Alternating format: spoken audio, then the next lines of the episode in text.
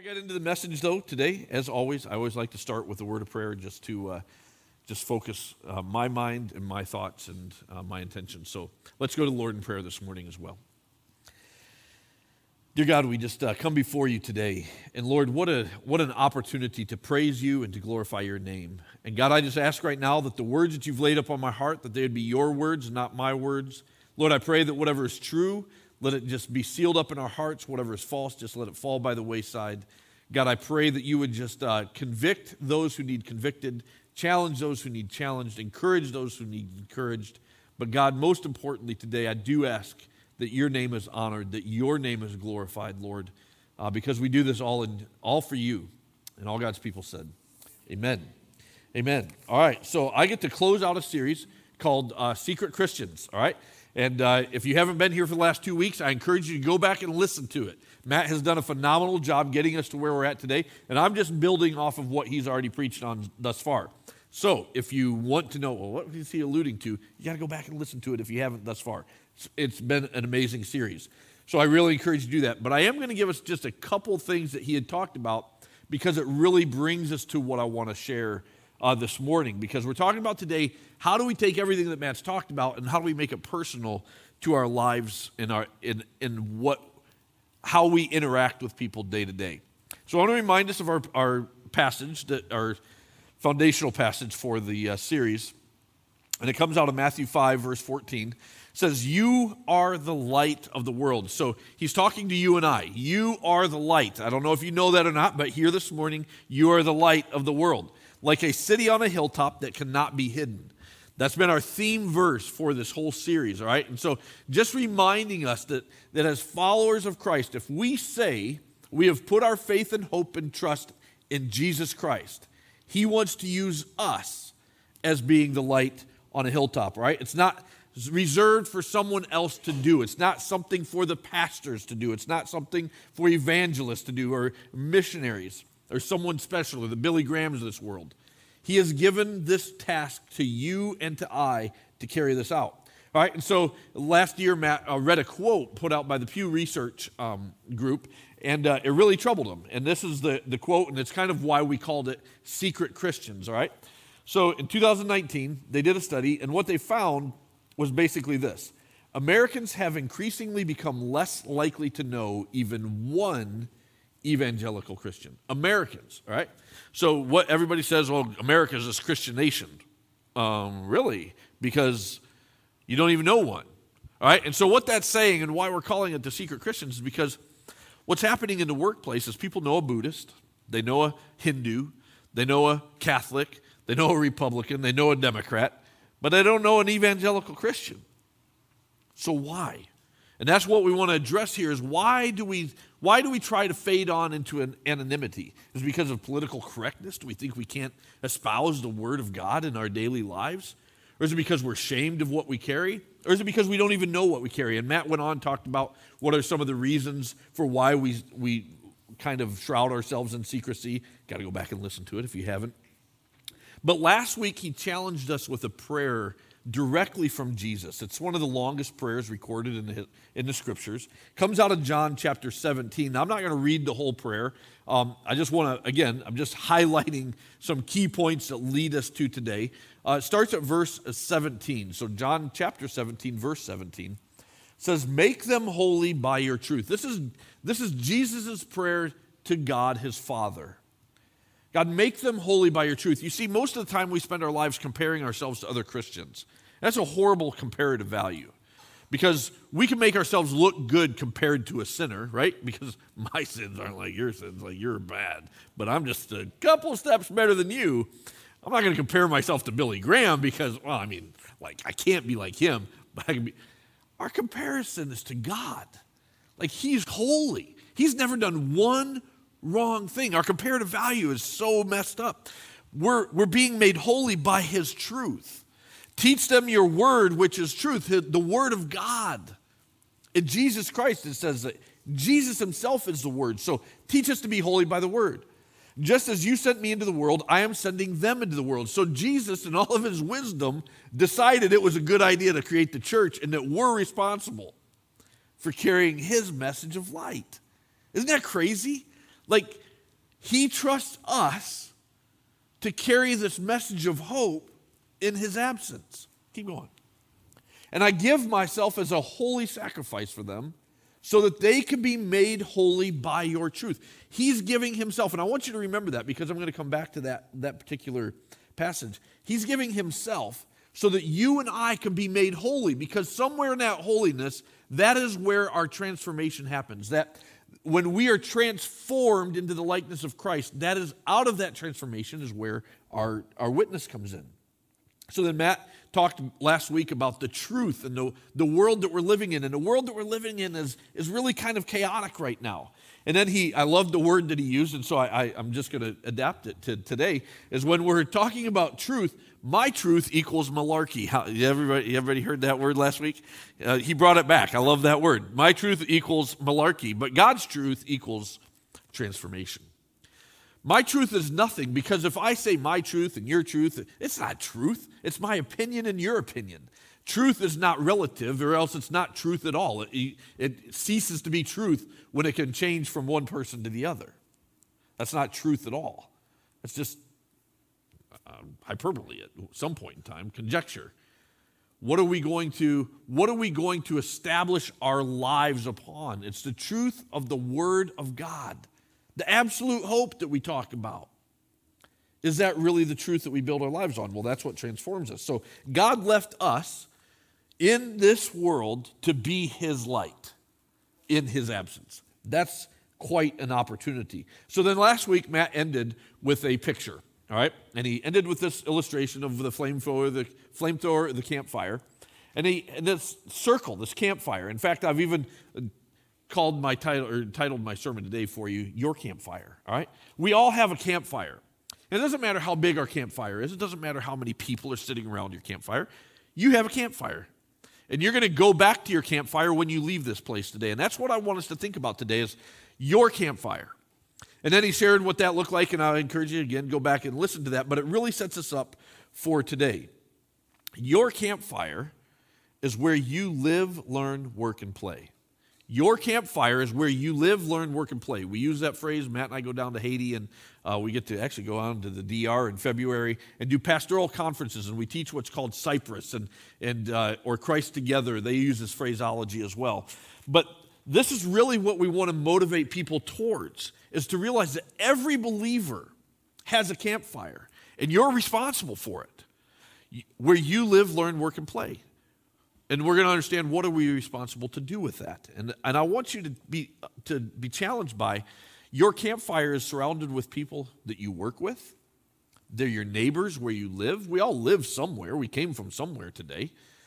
We work somewhere. If you don't work, you're retired, you had coworkers, you have family members, you, you engage in extracurricular activities of some sort, you go to your kids' sporting events.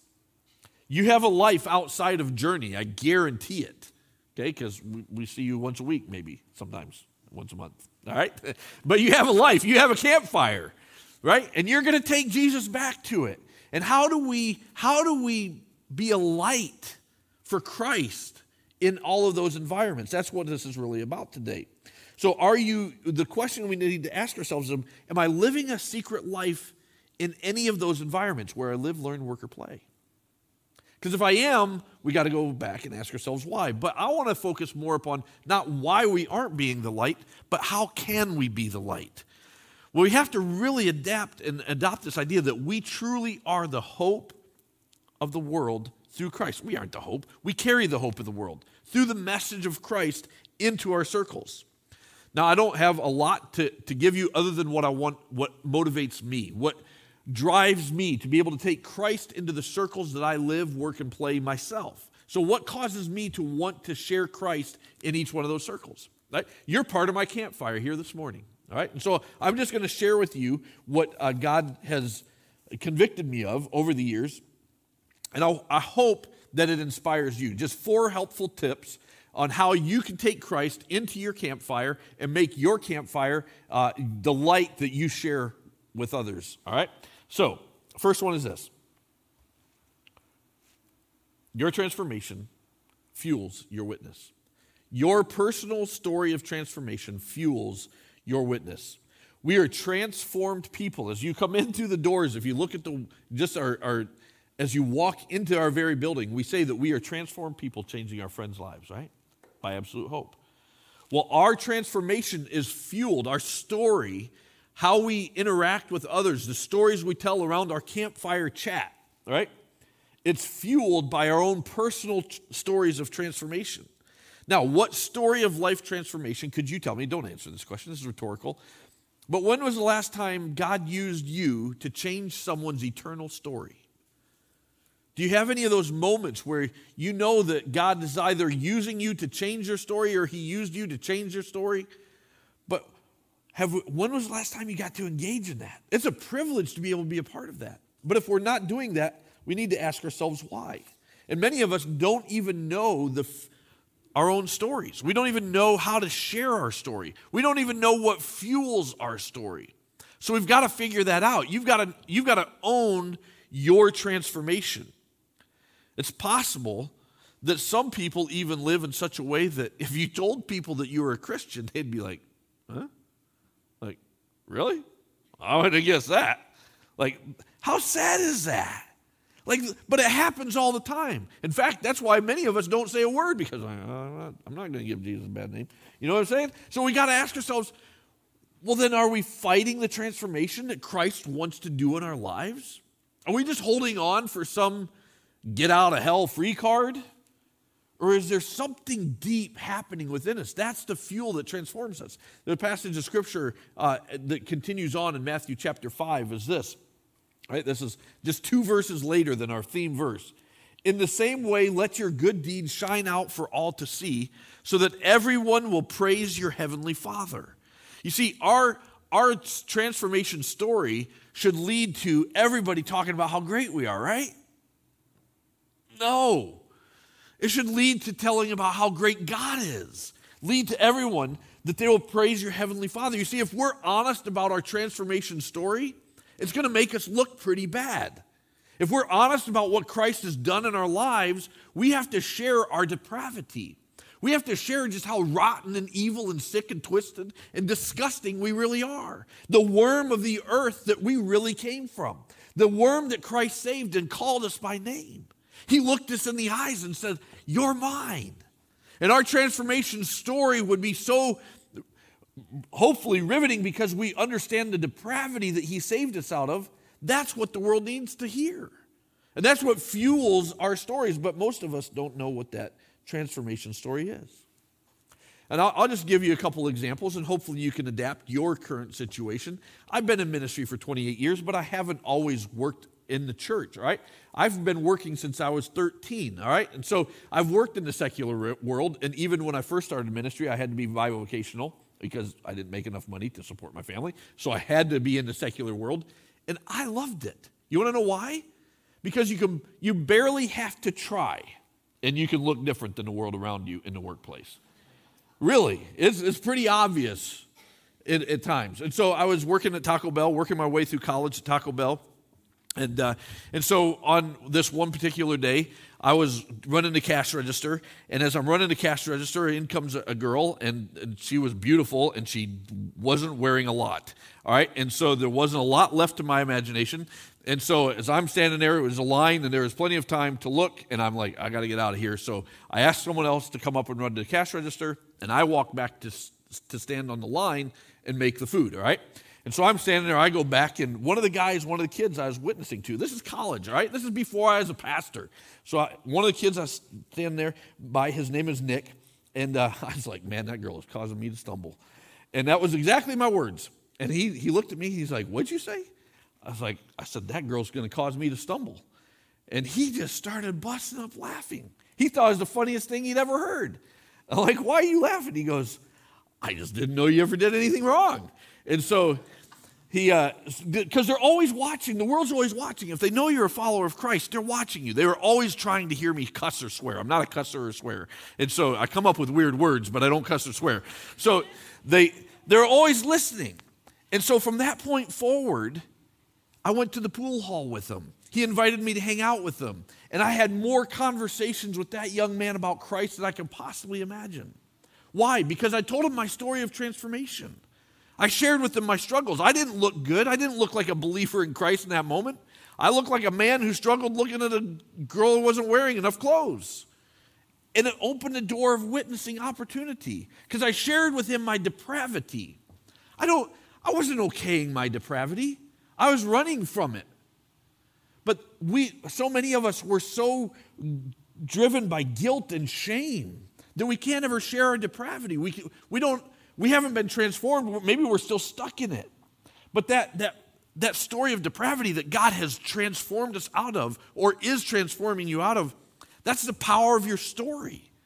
And that's what you share with the world because there's so many people that are struggling. You don't have to be a perfect, cleaned up Christian. I wasn't. I was struggling, but it opened up incredible doors. I could go on and on with different stories.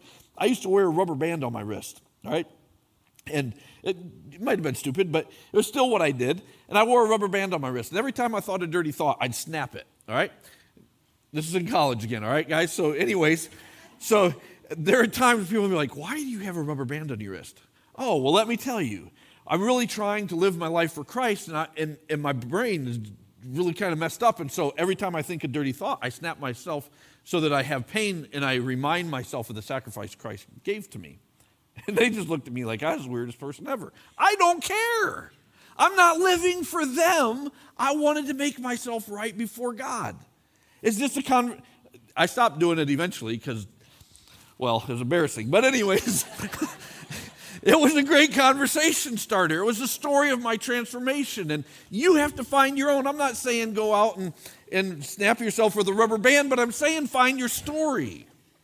You got to find something that opens up the conversations. Our our our transparency is the fuel to our transformation and our stories, and that's what People don't need someone who's perfect, they need someone who's honest, someone who is in the process of being changed by the amazing grace of Jesus Christ. All right? So your transformation fuels your story. You got to figure out what it is. Number two. All right? Second one is find your anchor. Find your anchor. What is that thing that keeps you grounded in being grateful for Christ? All right, this is this is such a, a powerful one to me. Um, when I was preparing this message, man, I was bawling like a baby when I when I created this point. But finally, uh, this has been my this has been my anchor point for a long time. But finally, I don't know when Mel Gibson made a movie called The Passion of the Christ. I don't know if any of you anybody ever watched Passion of the Christ. If you have not watched it, I encourage you to watch it. I, I let my girls watch it when they were about five or six years old. They were mortified, by the way, but it, uh, I wanted them to know what Jesus did, and that actually is a true story. Um, but I wanted them to understand the sacrifice that Christ had made. And so in the movie, there's this one picture. It's right here. And I, if you've seen the movie, I don't know if you remember where this is at, but this is when he's being, he's, he's chained to the whipping post, all right? And if you don't know about the Romans, they, they, they were notorious for being able to keep, to, to brutally just torture a person to the point of death, all right? And keep them alive just long enough to just make them miserable. And so, uh, in that day and age, he actually would have been stripped naked. They put a loincloth on him in the movie, but he probably was most likely naked. And in this movie, in this spot, he's being whipped. And in that spot, the cat of nine tails literally rips the flesh off of the bone, and the scriptures say that his flesh was hanging like ribbons. And in this movie, in this one spot, and it, it gets me every time, it's like he, he pulls himself up and then in this spot right here, he looks at the camera. And he's looking at me. And now maybe he's looking at you. But in that moment, he's looking at me. And he says, I'm taking that beating for you. In fact, I'm the one holding the whip. And that, that picture right there breaks me every time. Every time I watch that movie. Because he was willing to do it over and over again. And every time I sin, every time I have an evil thought, I am taking that whip and I'm ripping the flesh off his bones one more time. That's my anchor. It reminds me of the sacrifice that he made for me. But it's not just for me, he did that for you. Remember the verse? Remember the verse that he, I just quoted a second ago? With, and I give myself as a holy sacrifice.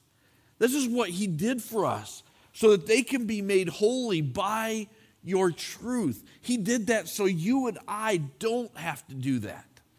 He did that so you and I can be made holy like he is holy. Another passage, we all know John 3:16, but do we understand what comes after John 3:16? Once we put our belief in him, look at the transformation. For God did not send his son into the world to condemn the world, but to save the world through him. You see, once we believe in Christ, we're no longer condemned. We've been set free. Keep going. Whoever believes in him is not condemned. Do you realize that? Like when we when we put our faith and trust in Jesus Christ, the only person getting whipped was him. Our condemnation is gone. Our sin is gone. Our shame is gone. Our guilt has been eradicated. That is so powerful. He says, But whoever does not believe stands condemned already because they have not believed in the name of God's one and only Son. If you've never put your faith and trust in Jesus Christ, that's the first thing you got to do here today. He paid the price for you, He took every lash you should have ever deserved. But keep going. This is the verdict. Think of a courtroom. The verdict is in. The light has come into the world, but people loved the darkness instead of the light because their deeds were evil. We love our sin. We, we fight the transformation because we'd rather sin than love God. Everyone who does evil hates the light and will not come into the light for fear that their deeds will be exposed. Remember, we don't like to share our stories because it doesn't make us look good. That's the whole point of Christianity.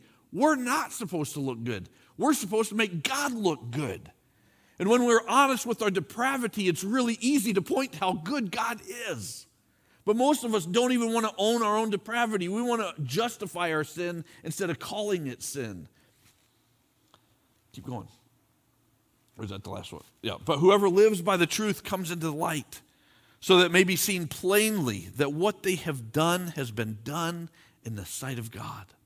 That's that penetrating vision of God looking right at us. Everything I've done was done in the sight of God.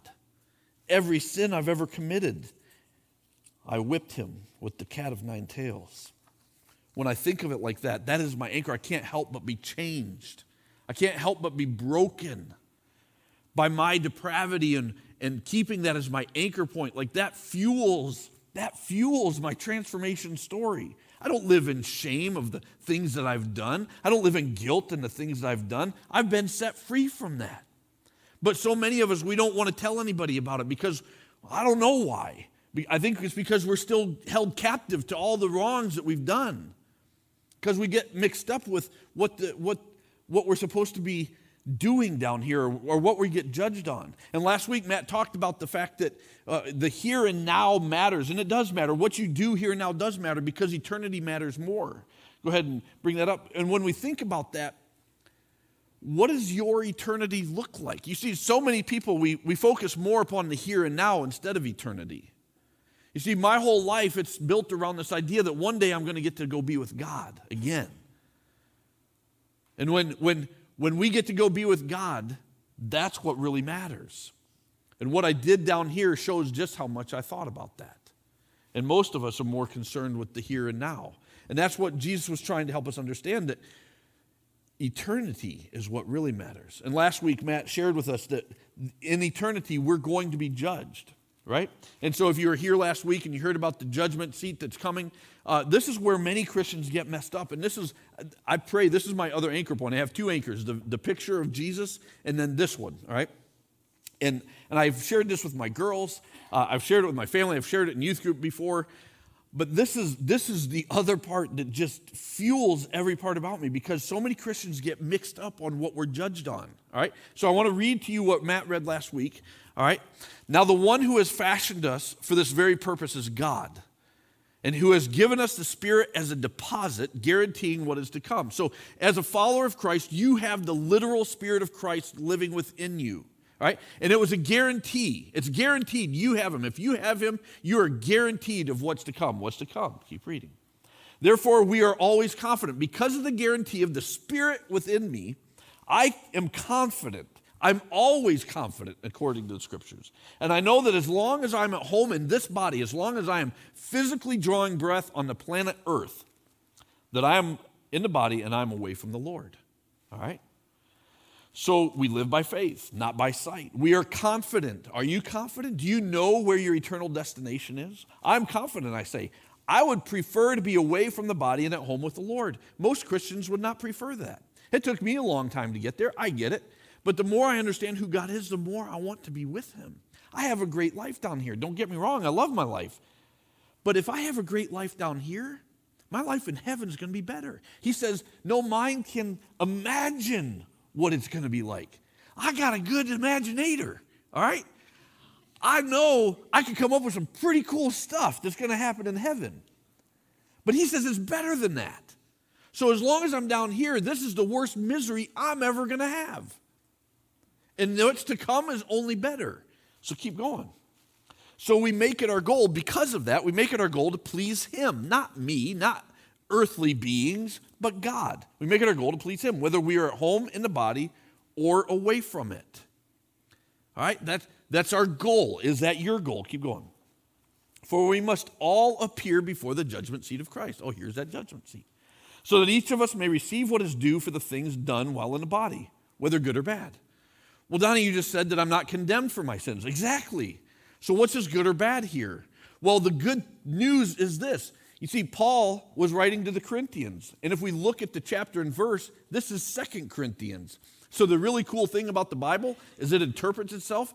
He was alluding to a passage that he had already written to the Corinthians. He was alluding to a teaching that he had already told them about. He was reminding them of something. And this is why we get so confused. We get hung up on good or bad. Well, see, I'm not, I'm not forgiven. I'm, I'm judged on my good or bad. No, no, no. We got to go back to what he said the judgment seat is all about, all right? We, have, we will be judged, but it will be judged on our motives of what we did with Jesus Christ, all right? Here's my other anchor. Picture a courtroom, all right? You're in a courtroom. We're all in a courtroom. Actually, picture yourself by yourself in a courtroom. This is a big empty courtroom, and you're going to be by yourself. So get that in your mind. And when I get to heaven, all right, and when I don't know what you're going to do when you get to heaven, but when I get to heaven, Jesus is going to be there, all right? And I hope he's in your heaven too. So Jesus is going to be there and I'm going to run up to him and I'm going to give him a great big hug. Why? Everybody says, You won't give him a hug. I'm like, Yes, I will, because he's my brother. And he said he's my brother. And he was in physical form. And he got to hug Lazarus, and he got to hug Mary, and John, and Peter, and, and Judas, and Thomas, and all of them. Then he's going to get to hug me. And I don't know if I'll squeeze him and try and crack his back. I don't know what I'll do, but I'm going to give him a hug. And I already have the Holy Spirit in me because He said He sent me the Spirit. In fact, He guaranteed I have the Holy Spirit. So when I get to see Him, it's going to be an incredible celebration. And then when I'm wrapped up on Him like a, like a grizzly bear, He's going to say, um, Donnie, a little awkward.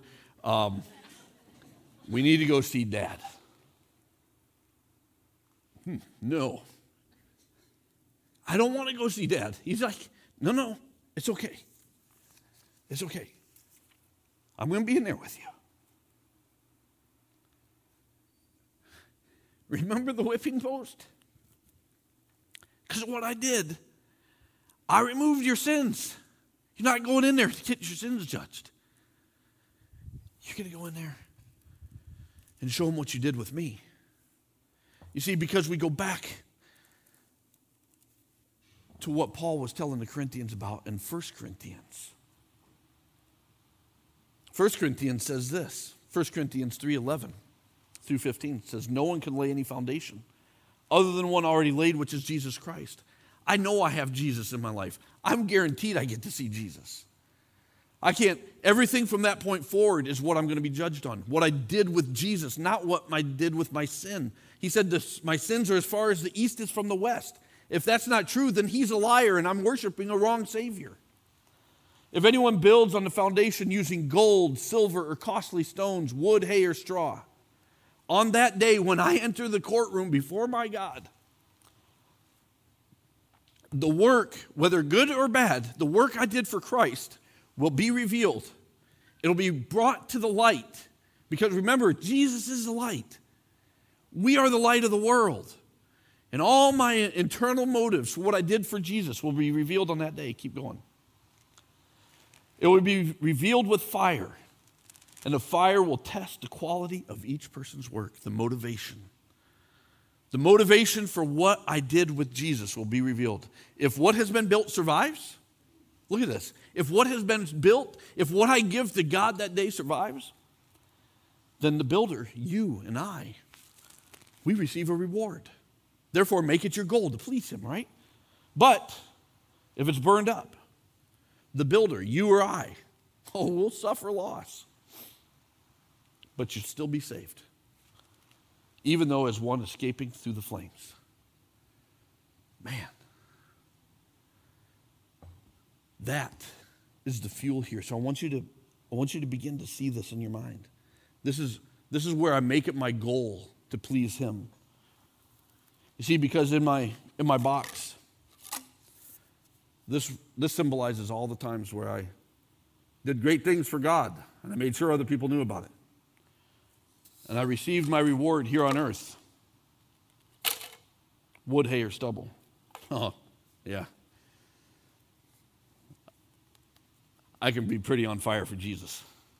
I know the truth. Power of the word says it's the sword of the spirit. I could cut you to pieces with God's word.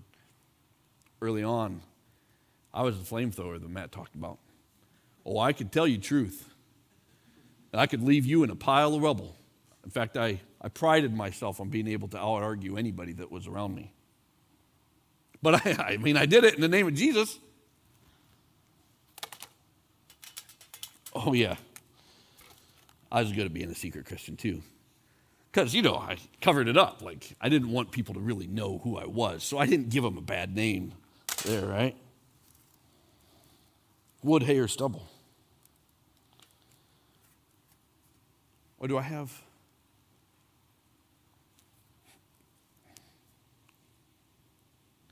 This gets me every time. What are the things I put in my basket? In my treasure? Do I have costly gems and stones and silver and gold?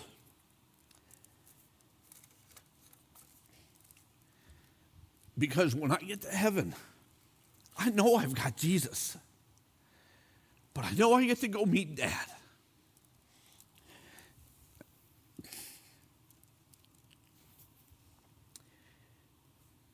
And I don't, I don't know what that meeting will be like.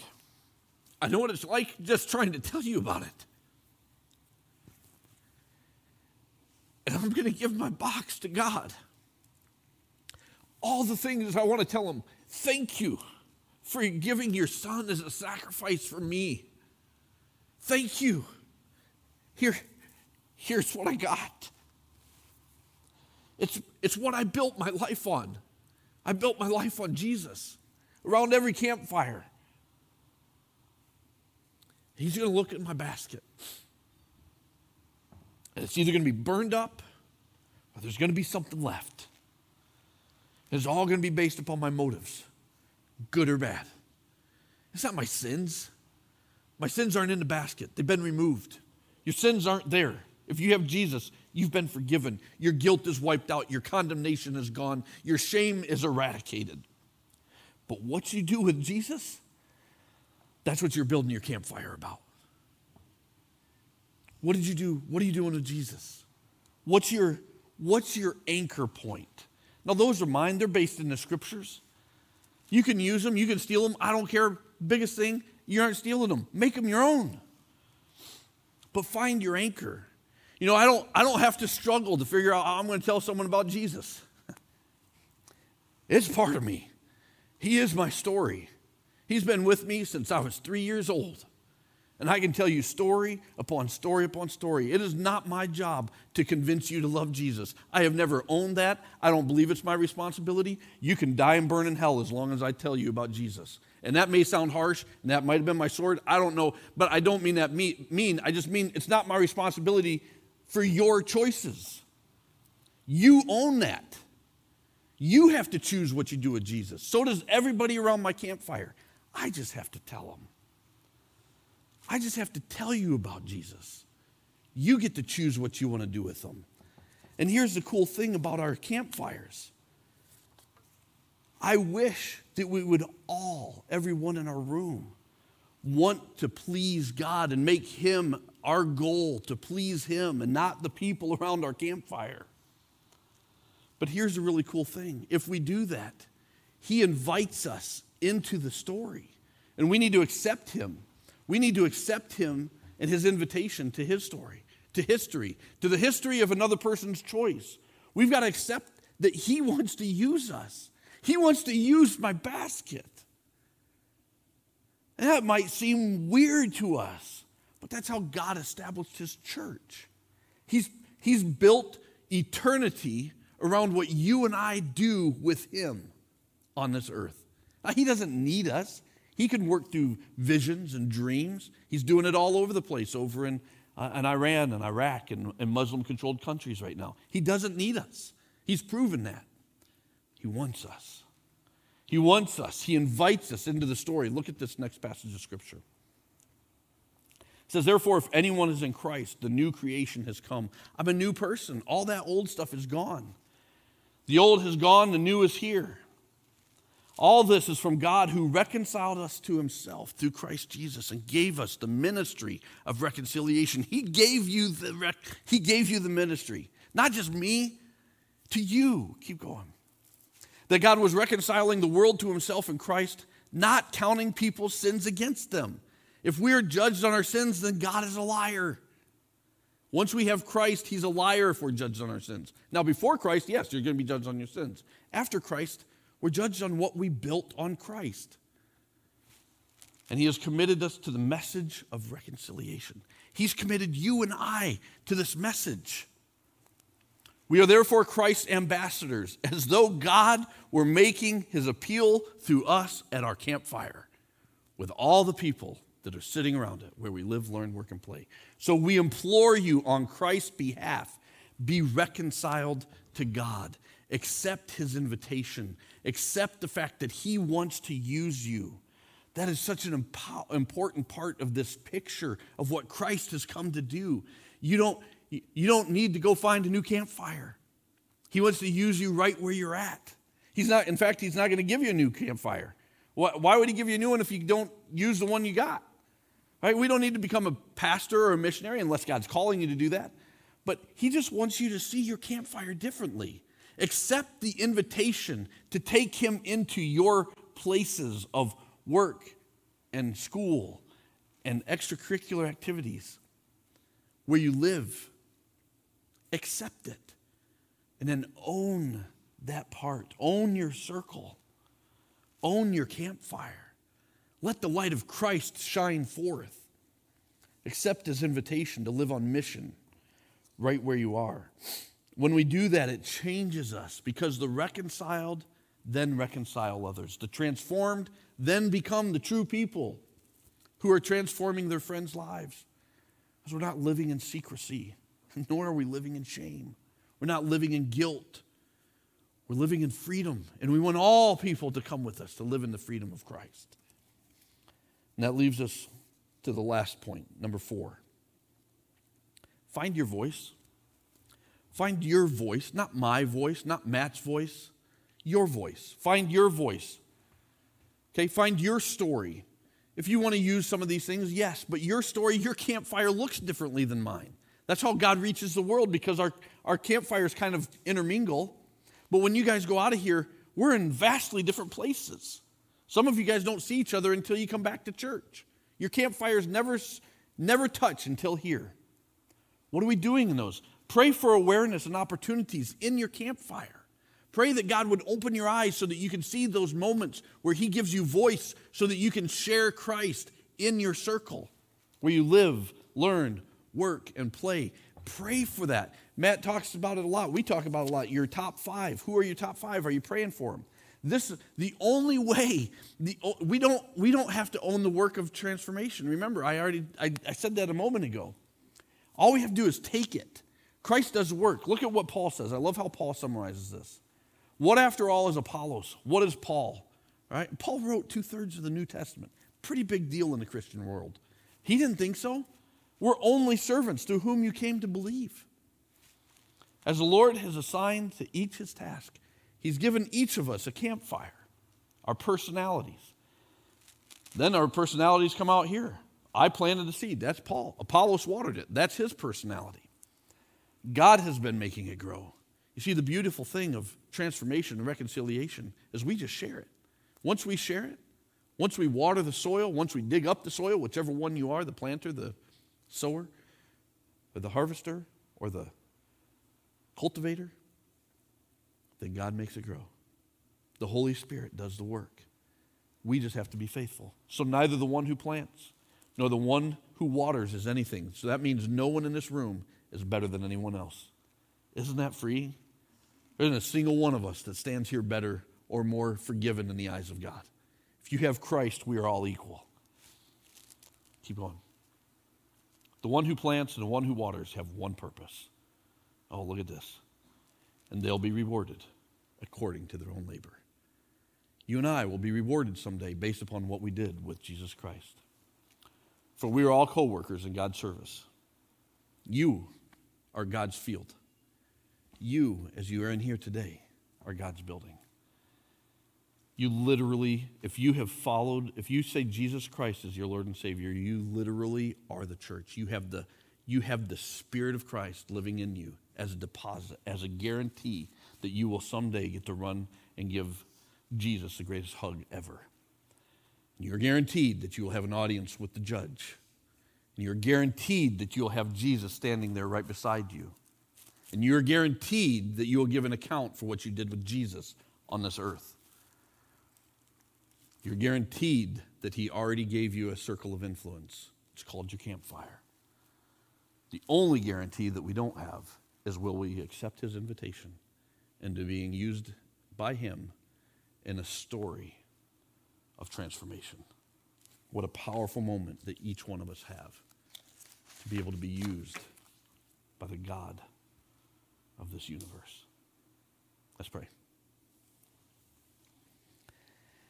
Dear God, you are so amazing. The fact that you call us mere humans to be what you want to advance your kingdom with. Lord, it seems kind of crazy to me, and yet that's what you've chosen. And so, God, today, right now, if there's someone in this room right now that doesn't know you, God, I pray that that would be the first thing that they make their choice. It's like, you know what? I've never even settled my own transformation. I need to follow Jesus. I need to make him Lord of my life. Lord, if there's someone in here right now, Lord, let that be their choice as I speak.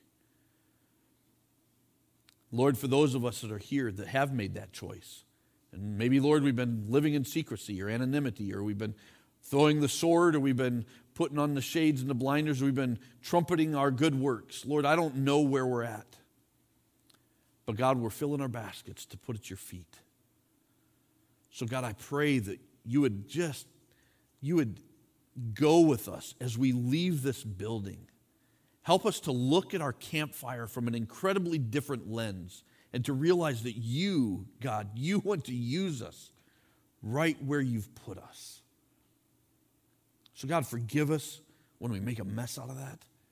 Thank you for your love. Thank you for your guarantees.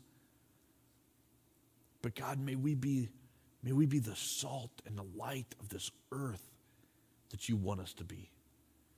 May we focus upon the eternal and not the temporal. God, you are our all. And we surrender this to you today. In your name we pray, Jesus. Amen.